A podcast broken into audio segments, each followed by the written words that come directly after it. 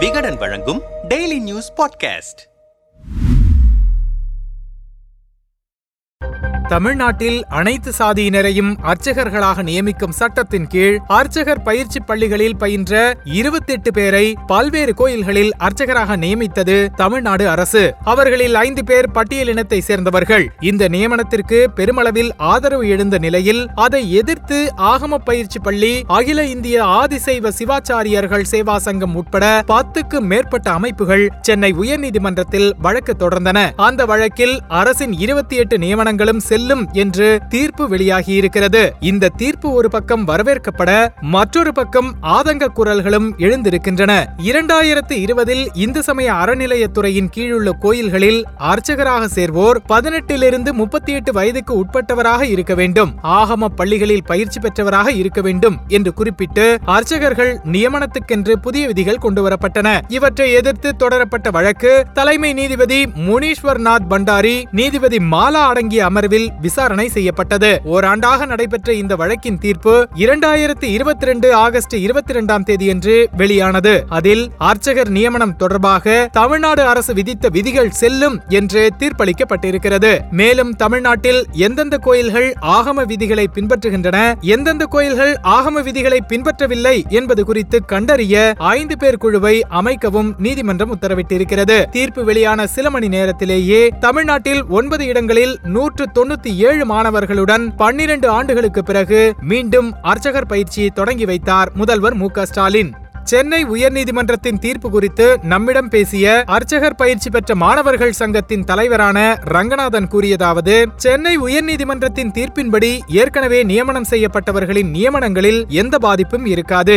ஆனால் வருங்காலத்தில் நியமனம் செய்யும் பொழுது சிக்கல் ஏற்படும் அபாயம் இருக்கிறது. எல்லோரும் அர்ச்சகராகலாம் என்ற பிறகு ஆகம கோயில் ஆகமம் இல்லாத கோயில் என பிரிக்க குழு ஏன் அமைக்க வேண்டும்? அப்படி பிரிப்பதன் மூலம் கோயில்களில் மீண்டும் சாதி வேற்றுமை உருவாகும். தமிழ்நாடு அரசு அரசு அந்த குழு அமைக்க ஒப்புக்கொண்டிருக்க கூடாது. அரசு இந்த தீர்ப்பை எதிர்த்து மேல்முறையீடு செய்ய வேண்டும். அனைத்து சாதியினரும் அர்ச்சகராகலாம் என்பதை சட்டமாக இயற்ற வேண்டும். கோயிலில் சமத்துவம் சமூக நீதியை உருவாக்க வேண்டும். இல்லையென்றால் தமிழ்நாடு முதல்வர் எடுத்த அனைத்து முயற்சிகளும் வீணாகிவிடும் என்று கூறினார் ஆதங்கத்துடன். அனைத்து சாதியினரும் அர்ச்சகராகலாம் என்பதை எதிர்த்து வழக்கு தொடர்ந்த ஆகம பாடசாலை சார்பில் ஆஜரான வழக்கறிஞர் சதீஷ் பராசரனிடம் பேசினோம். அவர் கூறியதாவது ஆக ஆகம விதிகளுக்கு முரண்பட்டு எதுவும் செய்யக்கூடாது என்பதை இந்த தீர்ப்பு தெளிவாக சொல்லியிருக்கிறது. இந்த சட்டப்பிரிவு பதினாறில் அறங்காவலர்கள் மூலமாகவே அர்ச்சகர்கள் நியமனங்கள் நடக்க வேண்டும் என்பதை திருத்தி ஆகம கோயில்களில் நியமனக்குழு மூலம் நியமனம் செய்யலாம் என கொண்டு வந்ததை தடை செய்திருக்கிறது. இனி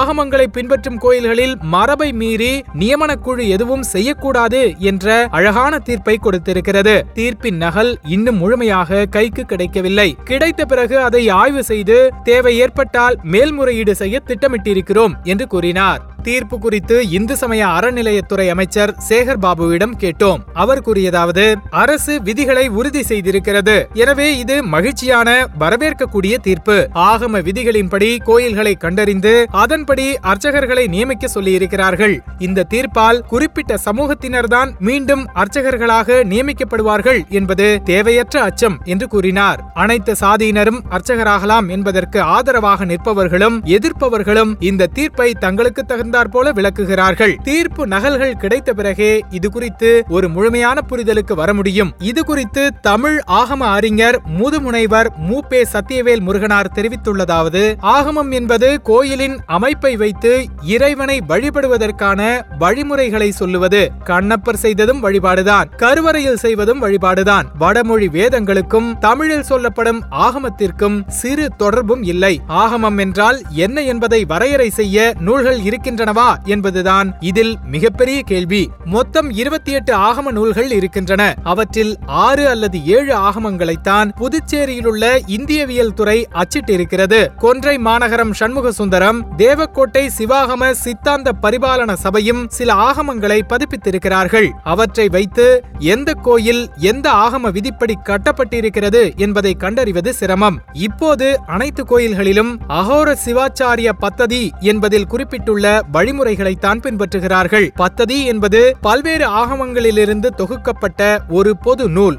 பத்ததியிலும் பதினெட்டுக்கும் மேற்பட்டவை இருக்கின்றன. எந்த ஆகமத்திலோ பத்ததியிலோ குறிப்பிட்ட சமூகத்தினர்தான் வழிபாடு நடத்த வேண்டும் என்று குறிப்பிடப்படவில்லை. என்ன நம்பிக்கை வேண்டுமானாலும் வைத்துக் கொள்ளுங்கள். என்ன சாதியாக வேண்டுமானாலும் இருங்கள். ஆனால் வழிபாடு நடத்துவதற்கு ஆகமம் தெரிந்திருக்க வேண்டும். அதுதான் சிறப்பான வழிபாடு என்பதைத்தான் அவை சொல்கின்றன என்று கூறினார்.